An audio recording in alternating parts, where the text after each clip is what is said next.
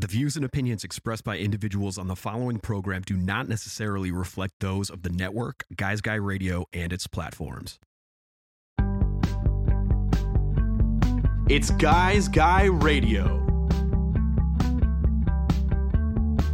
Here's your host, Robert Manni. Welcome to Guys Guys Radio. This is your host, Robert Manni, welcoming you to the show where men and women can be at their best and everyone wins. Guys Guys Radio. We're here to inform you, inspire you, empower you, and get you to think, feel, and who knows, maybe even act by virtue of the journeys, stories, experiences, and insights of the guests I bring you each and every week to the show. And once again, this week is no exception. On today's show, we're going to talk about producing some of the most iconic television in the history of TV. And our special guest is the legendary Hollywood TV producer George Schlatter. Most notably, he produced and conceptualized the show Laugh-In. Remember Rowan and Martin's Laugh-In back in the 60s, if you can remember way back when? Well, it was a breakthrough comedy kind of skit show that broke through and grabbed everybody's attention and had so many catchphrases uh, attached to it that people were saying in those days, like, here come the judge and sock it to me and very interesting and so many others. And it had stars like Goldie Hawn and Ruth Buzzi and Arte Johnson and Henry Gibson and Jo Anne Worley and Judy Carne. And of course, Dan Rowan and Dick Martin, a uh, stand up uh, duo where Dan Rowan was the straight guy and Dick Martin was the comic and uh, they did a, a, a, fantastic job keeping the show moving, and it was all uh, managed in the background by the wonderful producer George Schlatter, who is my guest today on Guys Guys Radio. I think you're going to enjoy our conversation. He wrote a, kind of an autobiography called Still Laughing, and it's got so many stories about his time in Las Vegas working with Sammy Davis, working with Mae West, working with Frank Sinatra, working with Diana Ross, Cher, so many, Robin Williams, so many others. He's just an iconic TV producer. He knows the business inside out. He's going to share some tips and some insights with us today. And I think you're really going to enjoy our conversation here on Guys Guys Radio. So I hope you're having a great September. Labor Day behind us now. We're marching towards the end of a wacky 2023. This might be the craziest year yet, and we've been really off to the races since 2020. And who knows what's going to happen because with all this crazy stuff, we've actually got a presidential election next year. So, and everybody's up in the air about that. Are these two guys going to run against each other? Is one going to drop out? Is one going to be incarcerated? We have no idea. And the country needs leadership. And the, the world has really seemed to have gone crazy. So it's important to, for all of us to really take a breath, settle ourselves, and work on ourselves because the way to change the world is one person at a time. So work on yourself, people. Work on yourself, and then you'll impact others just by your vibe, just by your being. Do the work on yourself each and every day. So, Guys Guys Radio, our special guest is Hollywood iconic TV producer George Schlatter. We're going to have a terrific conversation. I think it's going to be a lot of fun. Now, George, George has been around for a while. He's 93, but he just came out with this book, Still Laughing, his autobiography, and he's got a lot of tremendous stories. So let's bring him on to Guys Guys Radio.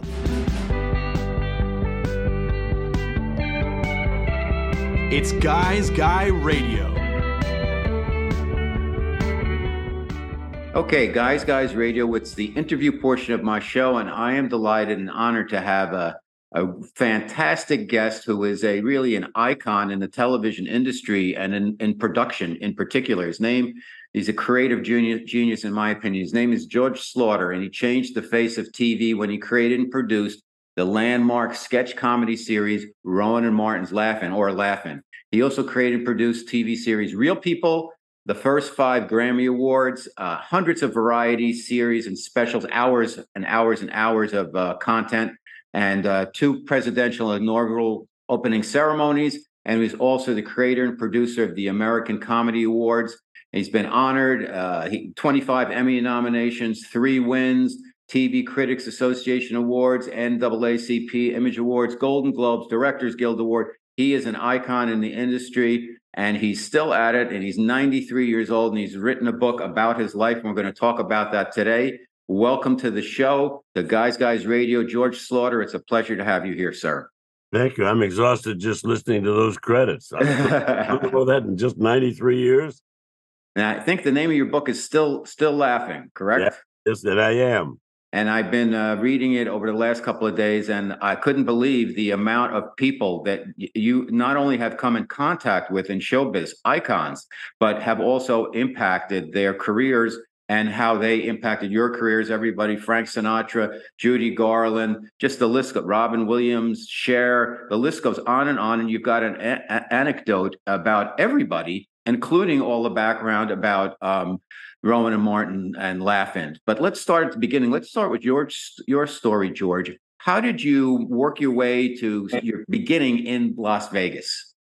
Did you expect to be in show business? No, no. As long you remove the word accident from my career, and I'm always, accident. I uh, I was grown. I lived in Webster Groves, Missouri. Came to California, got a job uh, at Ciro's, uh, um, and I they said I would. They said I was a bouncer, and I said no. I was an executive in charge of emergency departures, and uh, so. But anyhow, I got to know everybody. I got to know everybody at Ciro's. And then I began booking shows at the Frontier Hotel in Vegas on the Silver Slipper. And from there, just kind of mushroom. A lot of luck was involved. And and from there, how did you work your way to Hollywood? I believe it was the um, with your your wife, your wife of many years, uh, wanted you to make that transition to kind of get out of the seedy side of Vegas, if you will. Well, seedy's a, a kind word. yeah, Vegas was very colorful and I was booking a Frontier Hotel in Las Vegas in the Silver Slipper, and uh, I knew some colorful people. Uh, that will that do? Yeah. And I wanted to marry Jolene. She said I'd be dead before I was thirty. So I said I'll lose. I don't have to see those people. She said you'll never lose them. I did. So I lost them, and now I'm clean, absolutely clean. I'm church people. I don't know them anymore. But it led to a very colorful uh, uh, procession of wonderful, funny, happy people, everybody from Goldie and Cher. I mean, when you think about the people I've worked with, I was one lucky fella. Incredible. How, how did you uh, manage the process, though? Just one last question about about Vegas, and that you know yeah. you dealt you dealt with some strong characters: Frank Sinatra, Sammy Davis, the Rat Pack, a lot of other folks there, and that industry and how it was run. Um, how did you manage to ingratiate yourself? And you have a presence, and I, I noticed throughout the book and throughout your career, you stood up to people uh, in a in a in a kind way, but in a firm way. How did you kind of make your connection in Vegas that uh, not only allowed you to succeed there, George, but also uh, helped you make the transition to Hollywood? Well, there was a lot of luck involved, and uh, a lot of it was my relationship with Jolene who was a wonderful girl, and everybody loved Jolene. And she said she wouldn't marry me because I'd be dead before I was 30 with the people I was hanging out with. I said, I don't have to hang out with them anymore. She said, You'll never lose them. Well, I did. It took me about two years to untangle myself from some of those people. Proud of the secret, I think, was making them laugh.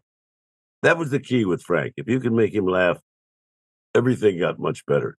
But there was a lot of luck involved, and uh, there's a lot of hard work and a lot of luck, I think. We'll go for luck. Now, Frank Sinatra, the first time you met him, I believe you were in an executive's office and he had a contract and he walked in with his people and uh, he asked, Is this, uh, has the big guy, I think, or the fat man read the contract? And uh, yeah. the uh, other person on the other side of the desk on your side said yes. And so he signed it and he handed the contract to you and said, Here, you know, this is you know, my tie's older than you, or something like that. And that was your first in- interaction with Frank Sinatra. He mm-hmm. came in to sign the contract, and all of the executives at NBC were there. But I was like 19 years old, so I was in a, a gabardine suit with a flowered tie. I looked like a comic Valentine compared to the other executives at NBC. He looked around the room and he said, "I've ties older than this guy." And he said, "Have you read this?" I said, "Yeah." He said, "Is it okay?" I said, "Yeah." And so he, he signed the contract and uh, he said, yeah, get a regular suit. So he left. We became very good friends after that. and he was involved in my career from that day up until his wife wanted me to do a eulogy at his funeral. Wow. Which is not my favorite thing in the world, you know. But I didn't know what to say. You know, what do you say at Frank Sinatra's funeral? And so I said, okay, as long as I don't have to follow Gregory Peck. sure enough, Gregory Peck did a flowery speech. And now, and then the bishop introduced me. And I mean, I had not met a lot of bishops, you know, so I didn't know what to say. So I said, thank you, Your Honor. Well, the place cracked up because they call you know, I admitted a lot more judges than bishops. So anyhow, uh, uh, then so then then people laughed, and the eulogy and the, the event of Sinatra's funeral became quite colorful and actually a joyous experience. Frank was involved in my career from very early up until the eulogy. He was a very special man. What, why, what, what, do you attribute your connection to Frank Sinatra? I know you mentioned humor is a great uh, glue for people, but beyond that, he must have trusted you. He must have seen something in, in you and how you did your job. Well, a lot of accident was involved, and we knew both knew some of the colorful people, Jilly and some of those people, and uh, I could get things done for him, you know. And uh, so he was he was an event. We don't have anybody like that today. Michael Michael Jackson is colorful, you know, was all of those people, but nobody was like Sinatra. Sinatra walked in and the room just chilled. Uh, he was, and he was funny. He loved to laugh. You could make him laugh. You could get by with anything, but you better be careful. You know, if he wasn't laughing, you made a mistake.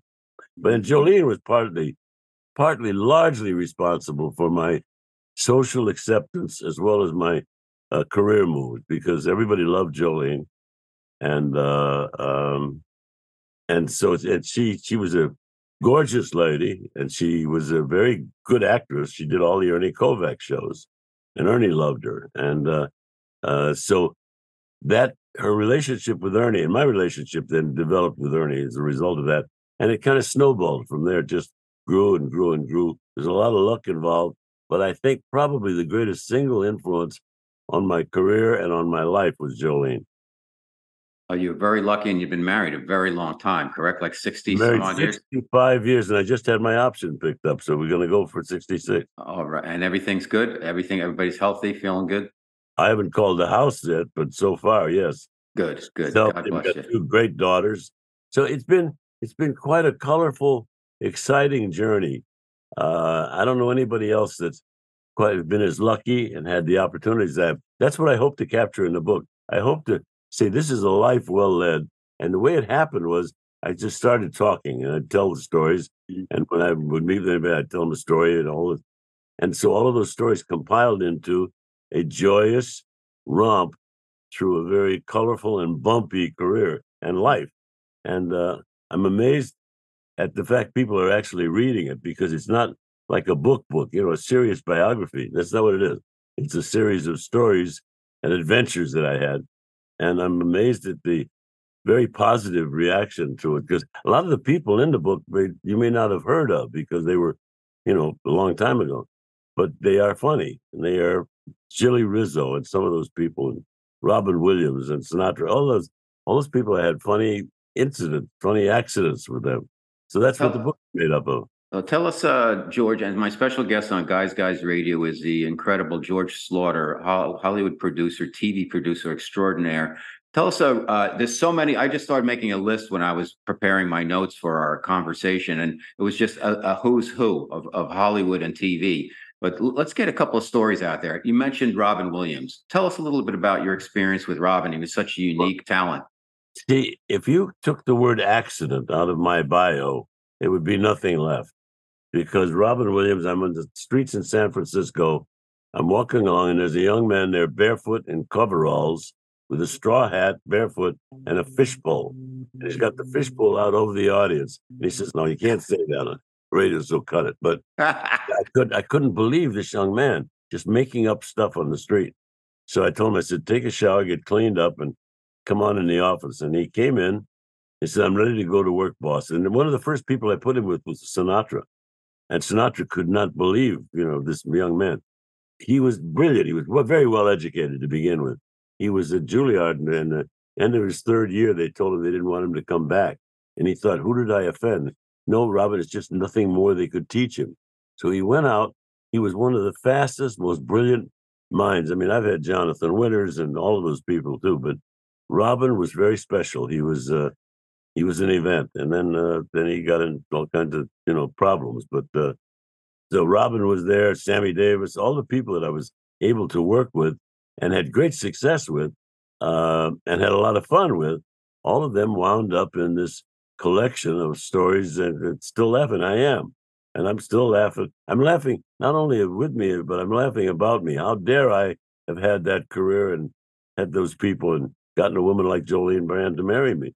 You know. Let, let me ask you about uh, another star, uh, and because the reason for it, uh, Cher. And the reason I ask you is that yes, you yes. developed into a producer, and as a producer, uh, like a line producer, right there, you had to make, you had to be creative, you had to have good people skills, and you also couldn't let the talent uh, kind of trot over you. I come from the advertising business, and I totally could relate to everything you had to had had to deal with, but on a much higher level. Uh, how did you tell us a little bit about your experience with Cher, who used to? Uh, she had a name Thunder, I think. She used to call no, you. No, no, no, no, She called me. Yeah, uh, Cher was was it, uh, part of the accident. I mean, I had had a lot of bumpy uh, relationships before Cher, and I wanted to do the Judy Garland show, but I didn't want to meet her until I'd been hired. And so I go for a meeting with Judy Garland. He said, "So you're George Schlatter?" I said, "So you're Judy Garland?" And I said, and I don't know. I said, I don't care what you may have heard about me. There's no truth to the rumor that I'm difficult. And she looked at me like, she said, What? You're difficult? I said, See there, even you heard it. But that set up, set up a relationship with Judy where I could make her laugh. Mm-hmm. And uh, uh, that that broke the broke the wall. Well, Cher was the same thing. Cher was a very, very exciting girl, but her her life was controlled by Sonny. Sonny ran everything, and Cher was just there. So when Sonny passed, Cher was there alone, and she uh, didn't have Sonny to lean on.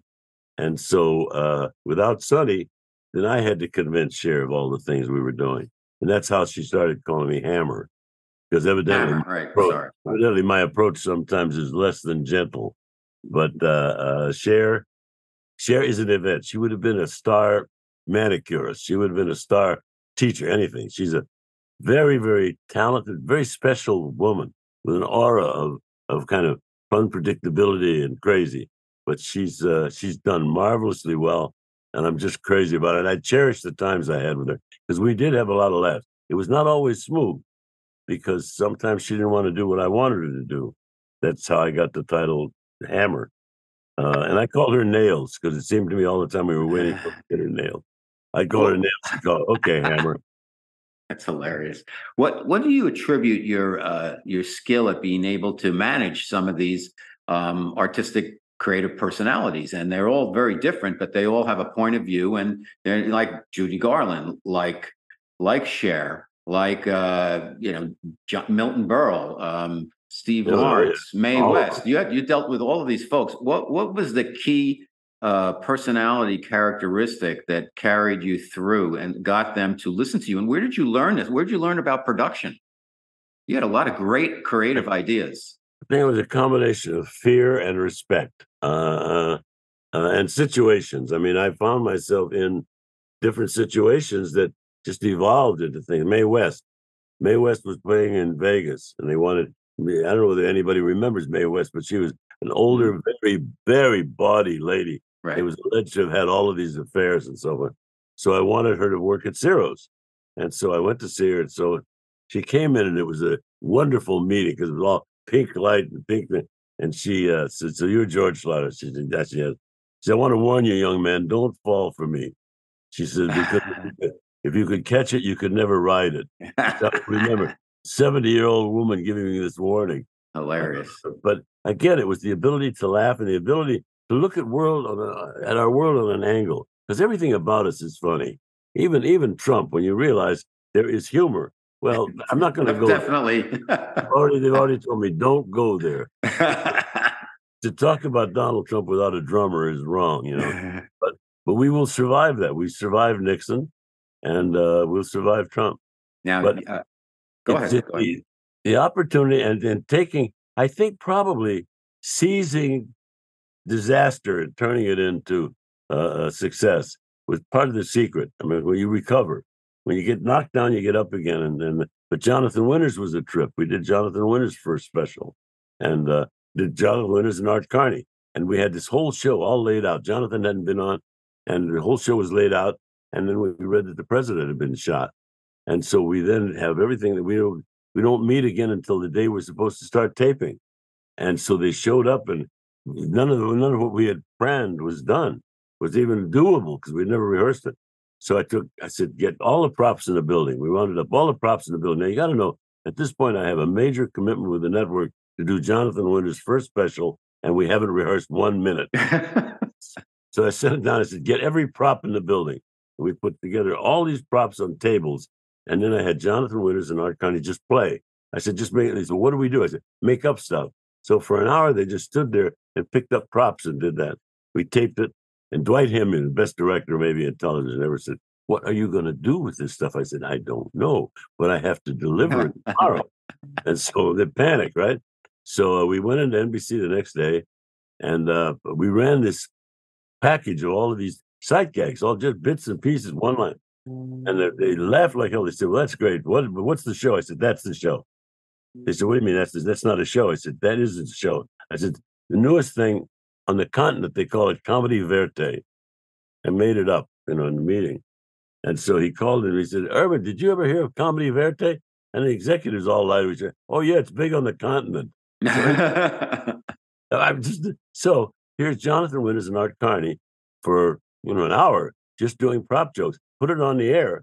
Network wasn't going to air it. They said this isn't a television show. I said this new thing. Put it on the air, and that got a nomination. It was wonderful. I think I think you take disaster and failure and just turn it around a little bit, and you can turn it into an adventure. Well, you have a lot of that takes a lot of guts and you, a lot of um, a lot of uh, belief in yourself and the decisions you're making, and also you're very fast on your feet. Which well, I fear is a great fear is a great way of motivator. You know? people, people run faster when they're afraid than they do when they're okay. I mean, fear, fear, not not fear as much as uh, awareness that you are on the edge of the ledge and you're about to fall off, and and if you don't fall, then you're you're okay. I've had. I think probably I've enjoyed some of my mistakes uh, as much as I have the successes. And uh, I think if I would give any advice to a young person, just keep, keep trying. Don't back off. Stay in the ring and keep trying, and you get another shot. And uh, certainly, I've had more opportunities than any chubby fat guy with a wrong name should survive. But I've had a good time. That's part of the reason it worked. Well, George, let's and my special guest on Guys Guys Radio, which the amazing George Schlatter, and he's known probably most of all for Rowan and Martin's Laugh-In or Laugh-In. Tell us about that, uh, the concept. Uh, you worked with uh, what was his name, Rigby? Digby, Digby. Dick, Dick Digby, and um, you got he was a British guy, I think, and you guys had the concept. And how did you sell it to the network? How did you cast it? Tell us a little bit about the dynamic between Rowan and Martin because you described them as kind of frenemies, and then how you put the cast together with a lot of these folks were unknown, and some of them turned like Goldie Hawn became a breakout long-term star, and others just faded, you know, faded away in terms of the uh, cultural uh, landscape, if you will. Part of it was if you can look at disaster, failure, and whatever as an opportunity instead of an end, and part of it was because NBC had nothing to put on opposite Lucille Ball and Gunsmoke. It was the number one and two show. So they said, Do you have anything you can put on until we can get a show ready? And I said, Yeah. So we came on with all of these people. And Goldie Hawn was a dancer. And Carolyn Raskin, brilliant woman who developed many of the editing techniques we now have, said, You got to see this girl. I go down, and there's Goldie Hawn. And she said, Well, I'm a dancer. What do you want me to do? I said, Just talk. So she sat there and the most adorable person in the world. She said, but I'm not a comic. So we gave her an introduction of Dan Rowan and she screwed the, she was nervous. So she screwed up the introduction. She said, oh, I'm sorry. I'll do it again. I said, no, Goldie, that'll be just fine. And that's what went up there. Yep. Goldie, the same with Lily Tomlin. Lily Tomlin, I saw uh, doing a barefoot tap dance. And it was also doing a character she had who was a rubber freak, a woman who lived, loved, ate rubber. And uh, sounds weird, but Lily came in with these people. They weren't characters. She became these different people. And uh, uh, we would experiment. And uh, that you got to take chances, and you've got to take take people around you who are creative and open it up and let them function.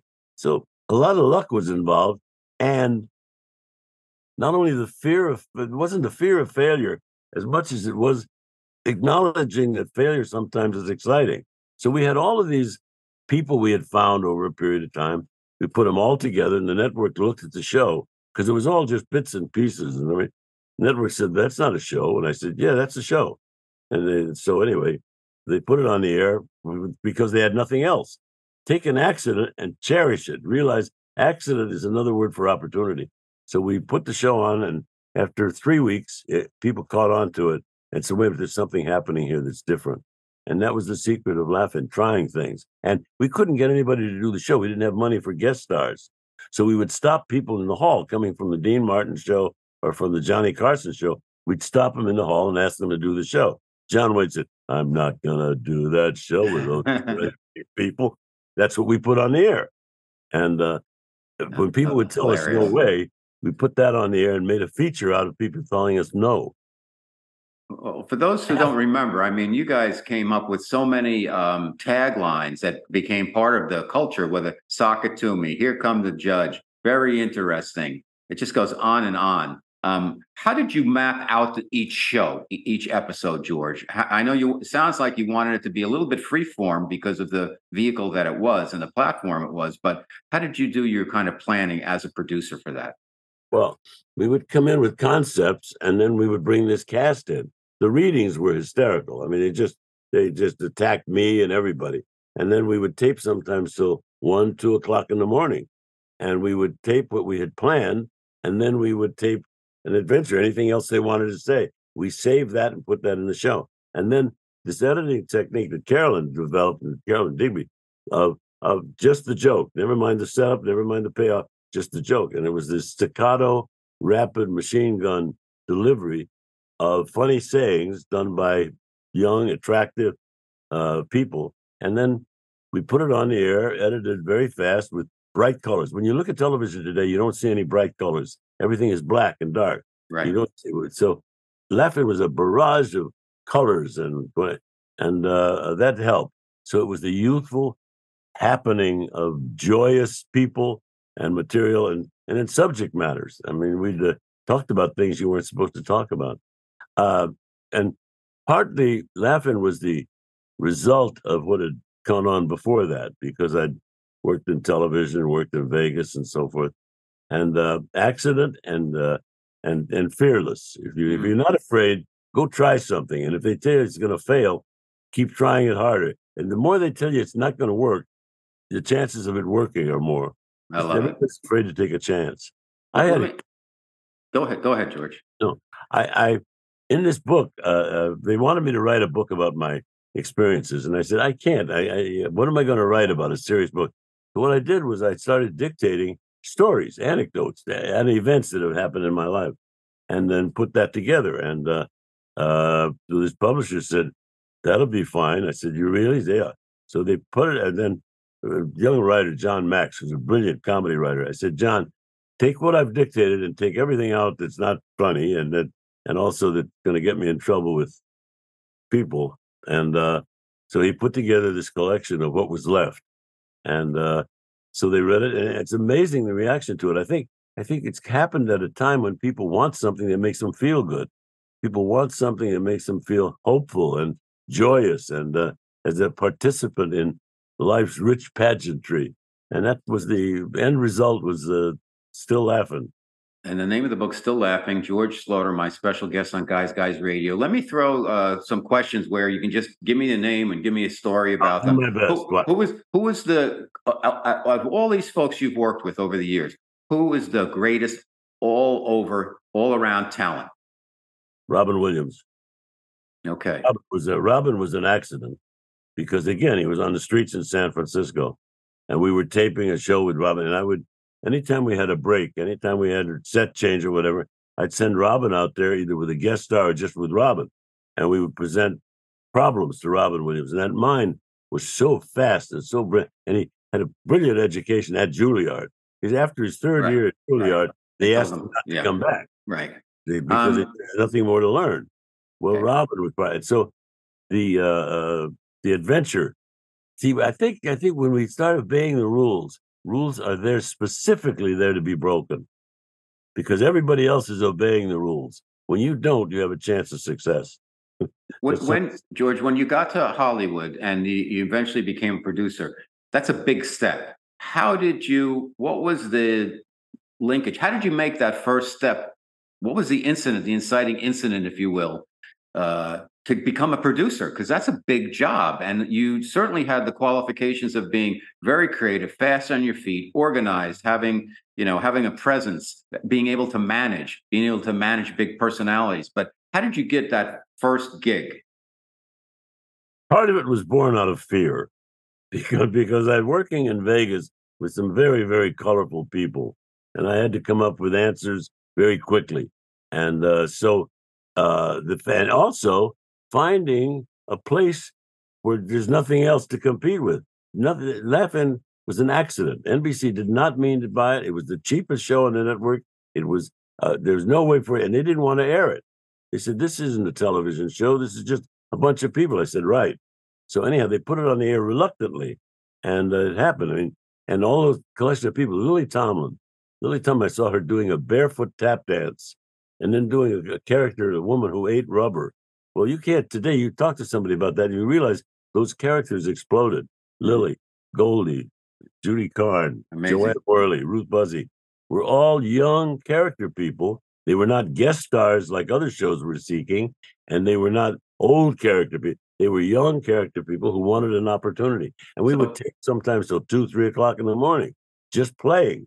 And it was a big adult playpen. So you so, took the show from kind of uh, an accident, if you will, to probably the number one show in the country and in the culture. Everybody talked about Laugh-In, and you actually got, I guess, your biggest score, if you will, was you got Richard Nixon on the show. How did that happen?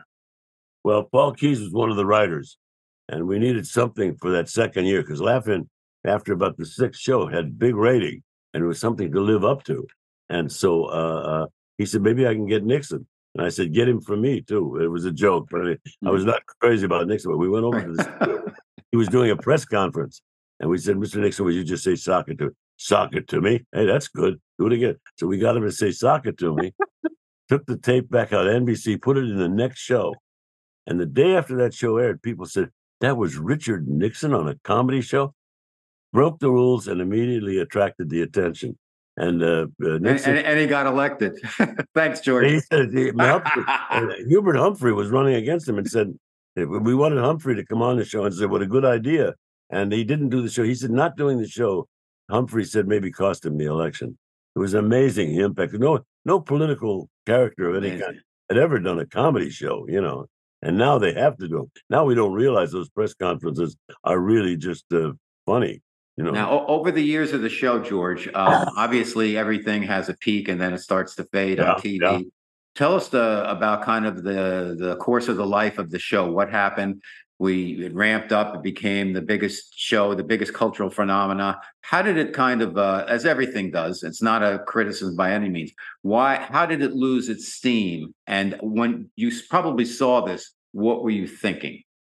Well, it didn't really lose its steam. What happened is the network, uh, uh, as Laugh-In was a huge hit with an unbelievable rating, maybe one of the biggest ratings of all time, that carried with it enormous criticism from the network network was always, always on me. We had meetings where I was doing this wrong, I was doing that wrong.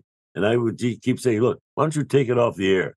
Either let me do what I'm doing or just say goodbye to me, right? Well, they didn't want to do either because they were hookers.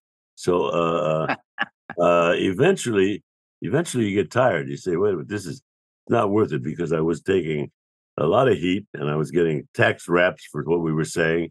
And uh, you don't want to go against the IRS too regularly with jokes.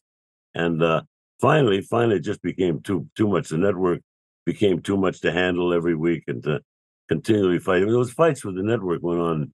You can't imagine today that we were having trouble. It had a mild sexual connotation, you know, mm. and uh, we would say, "Look that up in your Funk and Wagnalls." And right, right, right. presented to you the long F. Look that up in the Funk and Wagnalls, and that that upset them. And they thought they saw something wrong in every joke that we did.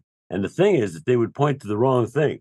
I would have something that I knew would, might be offensive, and they would point at a different joke. And I would say, No, guys, you missed it. But we'd go ahead and do the joke anyway. So we had Paul Keyes, who tilted slightly to starboard, and we had Digby Wolfe, who could have been, uh, you know, asked to leave the country because of his political views. And then this collection of young, energetic outcasts, people on Laugh-In had no other job to go to because there was no other place for that kind of outrageous, irreverent humor. Mm-hmm. Today, today there is, and I, I miss today. I miss bright colors. I miss happy people. Mm-hmm. I miss accident, and and uh, uh, it's all seems to be kind of the same. Eventually, we were out of out of the dismal period we're in now. These writers who are on strike, that's pathetic. You know, the networks are making millions of dollars, and the writers and producers, everybody, are not making money. But eventually, when this thing opens up again, and it must because television will now keep sinking and sinking and sinking. Eventually, they're going to come back, and the answer will be funny, and it will be funny yeah, people. I think, I think you're right. Celebrating and having fun. What I miss watching television is a sense of fun, mm-hmm. and uh, I mean, I can have fun in an avalanche, but it just uh, I don't see the opportunity today for fun. Yeah, everything's very, very dark. Let me ask you one last question about Laugh-In. That uh, for me, it's a personal question. Is I always, when I was watching, I always wondered how did um, you know Rowan and Martin? How, what was their? I know their role. They were kind of like the hosts and the glue, but what was their dynamic like? What was it like working with them? You you uh, categorize them as kind of frenemies in in your book. Tell us a little bit about that. Um, well, to sell that connection there. the presentation of Laugh-In was so bizarre that uh, Jim Miller's the man at Timex said he would buy it. We had to have a host because originally there was no host; it just happened. And Rowan and Martin I'd worked with, and they did a great stand-up comedy act. And Dan Rowan was a brilliant straight man who was well read, and Dick was a buffoon, you know. So we mm. would put Rowan and Martin out there, and they would talk, and we'd talk six or eight minutes, whatever and we'd cut in the middle of that and say time to go to the party. And we would keep those things where dick was just having a good time.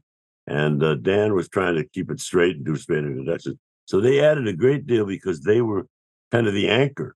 They were the moment of sanity which helped the show a lot because the rest of the show was insane.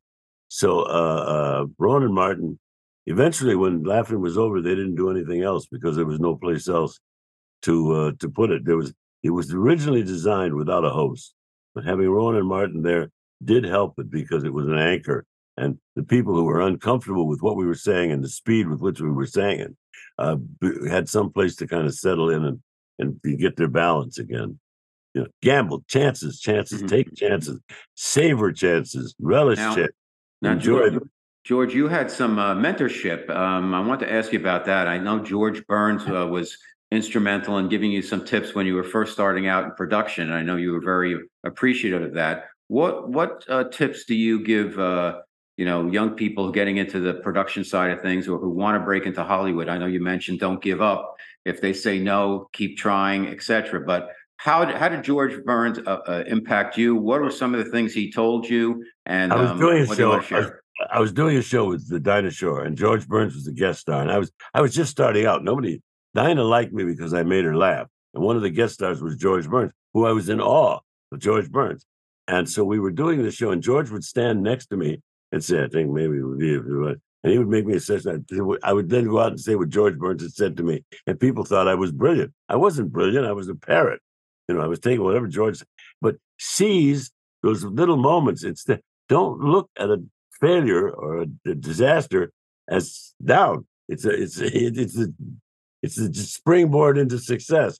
So uh, we we had people. We would uh, Orson Welles came on the show. Can you imagine Orson Welles on a comedy show? It was great. And, uh, and John Wayne saying, "I'm not going to do that show. They're mm-hmm. crazy." mm And uh, when somebody says no to you, no is just a postponement of yes, and go for it. See, they call it play acting. We have more fun. You can have more fun and look at each setback, each each disaster, each failure as uh, uh, uh, on the way to success. And Rowan and Martin were great because they would do anything. They'd come in, you know, for a couple of a few hours a week, and they would do these talk things. that didn't really fit, but they fit because they didn't fit. Right. And um, uh, I think I think what I miss today is a sense of adventure. I see words and language that I would not use, and I see boring situations, and I see dark colors. I would love to see something with color and excitement. And I mean, Goldie Hawn came in. There, there was no. She was a dancer. Well, you took the, the her minimal attention span and that giggle, and she became a huge, huge star. As did Jo-Anne Worley, as did Ruth Buzzi, uh, and of course Lily. Lily was eight different people would come in the studio. She said, "Which character do you want to use? I want to use them all." And uh, Lily today still remains one of the most brilliant comedian actresses, and she's she's not a comic; she's an actress that Mhm. becomes Sure, different yeah. people. You know, Who, who do you, really with all, with all these folks you've worked with over the years, George, um, do you stay in touch with many of them? And if so, who do you still uh, kind of Well, a lot of them are Yeah. gone. You know, Robin. Sure. of- I mean, I, I keep looking at my phone book trying to find somebody. But uh, uh, I, I talked to Goldie. I talked to Lily. I communicate with Ruth. Uh, uh, Worley, I see. Jo-Anne Worley comes in. When she comes in the office, it's like turning on a siren, you know? It was outrageous. And uh, and she she was a singer. And uh, uh, she had a song she wanted to do, Why Won't You Come Home? I said, I don't want to do that song. It's long and whatever. Eventually we did it. And it was her singing about her boyfriend, Won't You Come Home? And when when she's singing this song, people started arriving at the studio. It was the longest number I ever did. It was about four minutes, and people started arriving. Eventually, people on horseback, people on camels, everything came arriving there. And and Jo-Anne was singing about it. Doesn't sound like a funny number now, but if you ever run, why won't you come home with Jo-Anne Worley? You can't believe all of that stuff going on in one musical now. Now, after uh, after Laugh-In, George, you did the uh, Grammy Awards, the American Comedy Awards.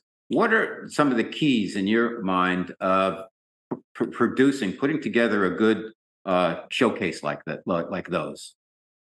First of all, I think you have to take the word no out of your vocabulary. Secondly, you have to look at failure as a postponement of success. Uh, take chances, listen, play, because they still they call it play acting, and play acting is it. And I mean, take a take a, a, mistake, take a problem. One day, one day, Dick Martin got upset at something and didn't come into the studio, and we're taping.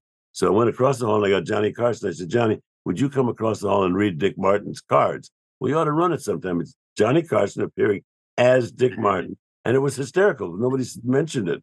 It's just like, oh, really? And uh, uh, failure, failure is only a postponement of success. I say, I don't sound.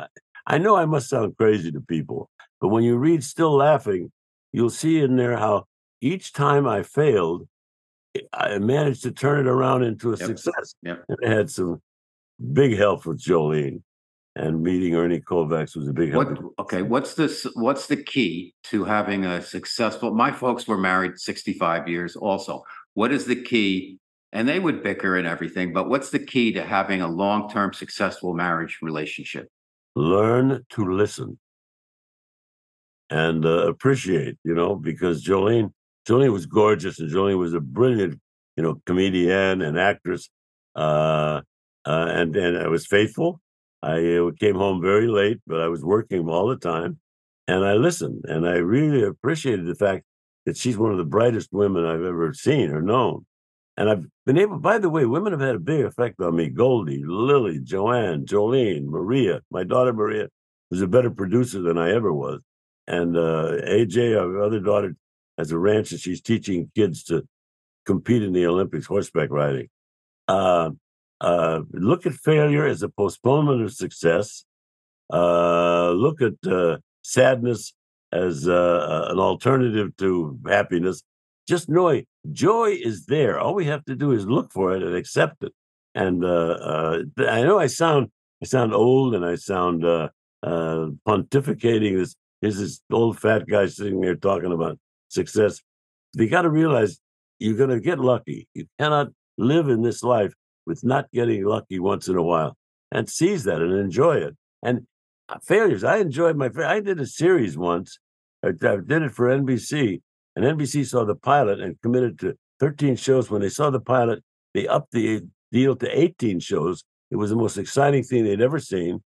Put it on the air, and a guy in Cleveland wanted to keep Peyton Place and replace the show replaced Peyton Place.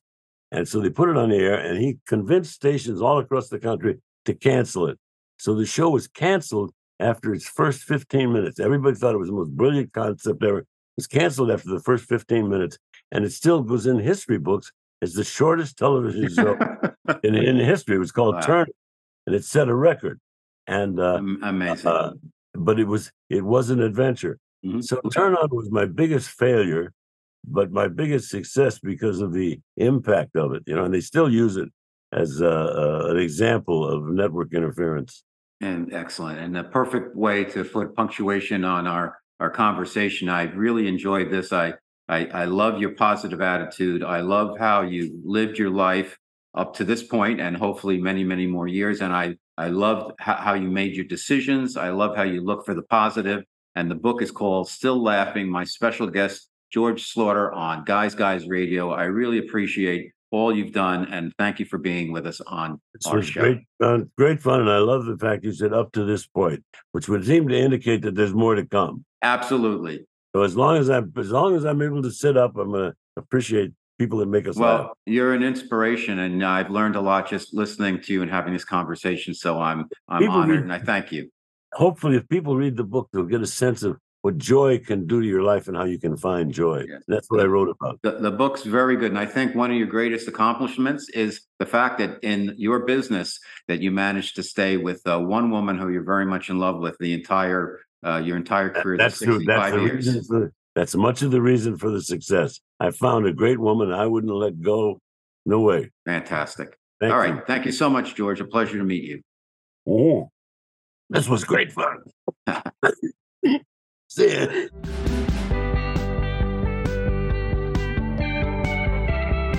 It's Guys Guy Radio. Okay, what an interesting conversation with legendary Hollywood TV producer George Schlatter. We learned a lot. I think the uh, with the benefit of the, his years and his experience working with everybody from Sinatra to Cher to Laugh-In and so many other super talented and iconic Hollywood uh, stars and stars in music and stars in comedy. He just knows everybody and has been through it all. Um, I think George's words of wisdom were you got to be lucky, you got to be in the right place at the right time, you got to be adaptable, and you've got to be a good person, you got to be kind. And uh, I think George really knows from experience because he's been doing it for how many decades now? He's 93. And he said the same thing a few times, and that is about you've got to be lucky. And I think the way of making your own luck is doing the right thing, being in the right place at the right time, and just listening, being adaptable, being fast on your feet. Because from George's book, Still Laughing, and the stories he tells and the anecdotes that are in there, he was really quick. He knew how to adapt. He knew how to react. He knew how to stand up for himself and manage some of these big stars and big egos and big networks. And he did a fantastic job. My hats off to him. I'm so glad he came on to Guys Guys Radio. I hope we enjoyed our conversation because we really learned a lot today from George about life, about TV production, and really what it what it takes to really make it in that very rough and tumble business. So, Guys Guys Radio, we're here every Wednesday evening at 8 p.m. Pacific Time on KCAA Radio here in Southern California, 106.5 FM, 1050 AM. The podcast, my YouTube, and Rumble all post worldwide across platforms every Thursday. We're back on UK Health Radio every weekend for four shows. Um, UK time at Greenwich Meridian time, 12 a.m. Friday, 6 a.m. Saturday, 12 p.m. Sunday, 6 p.m. Monday. So do the math based on your time zone, but you can watch our show on UK Health Radio on demand. You can watch us, listen live, stream, download on KCAA. You can find us all over the podcast platforms. We're everywhere. We've been downloaded in over 100 countries. And our YouTube and Rumble, obviously, you can go right there and watch the interview portion of our show. So you have no excuse not to be able to find Guys Guys Radio or our video, Guys Guys TV. And if you enjoy the guests and content I bring you each and every week to the show, please do us a favor support us, subscribe, rate, review, follow all that kind of stuff wherever you consume your content and wherever you watch or listen to Guys Guys Radio. Greatly appreciated. You can also catch me on my website, Robert Manni, M A N N I dot com. I've got over 300 blog posts about life, love, the pursuit of happiness. You can also download three free chapters of my novel, The Guy's Guy's Guide to Love, which is really the source material for everything Guy's Guy. It's a been called a sexy romp through the fast moving, high stakes world of Madison Avenue.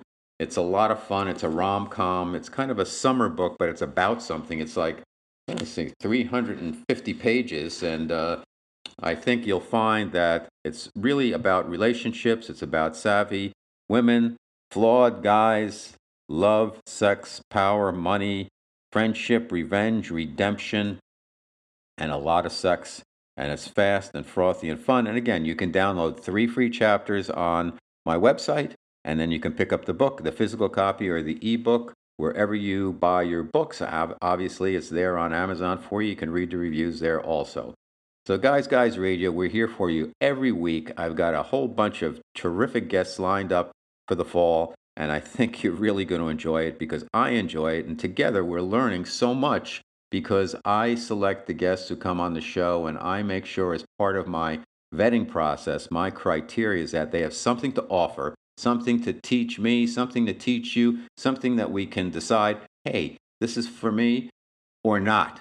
And it'll be information, hopefully it's fresh and something you can use. And if you decide that like I like it, I understand it, but it's not for me, that's cool. It's your life. You got to make your own choices. But I'm going to bring you guests who have something to offer besides the usual usual stuff you get in mass market media and also just on a lot of talk shows and just the quick run throughs and the top line stuff. I drill deep with our guests and because I want to get to the essence of who they are and what they have to offer us. So thank you for being with me on this journey. I want to thank all my wonderful guests. Probably I've spoken to about 750 thought leaders and had great conversations with them. I want to thank my, also my wonderful producer, Chris, my strategy lead, Ryan, and most of all, I want to thank you, my wonderful audience, as we continue to grow and grow and grow here on Guys Guys Radio, Guys Guys TV. So I'll see you next week. And until then, like I always like to say, guys, guys, finish first.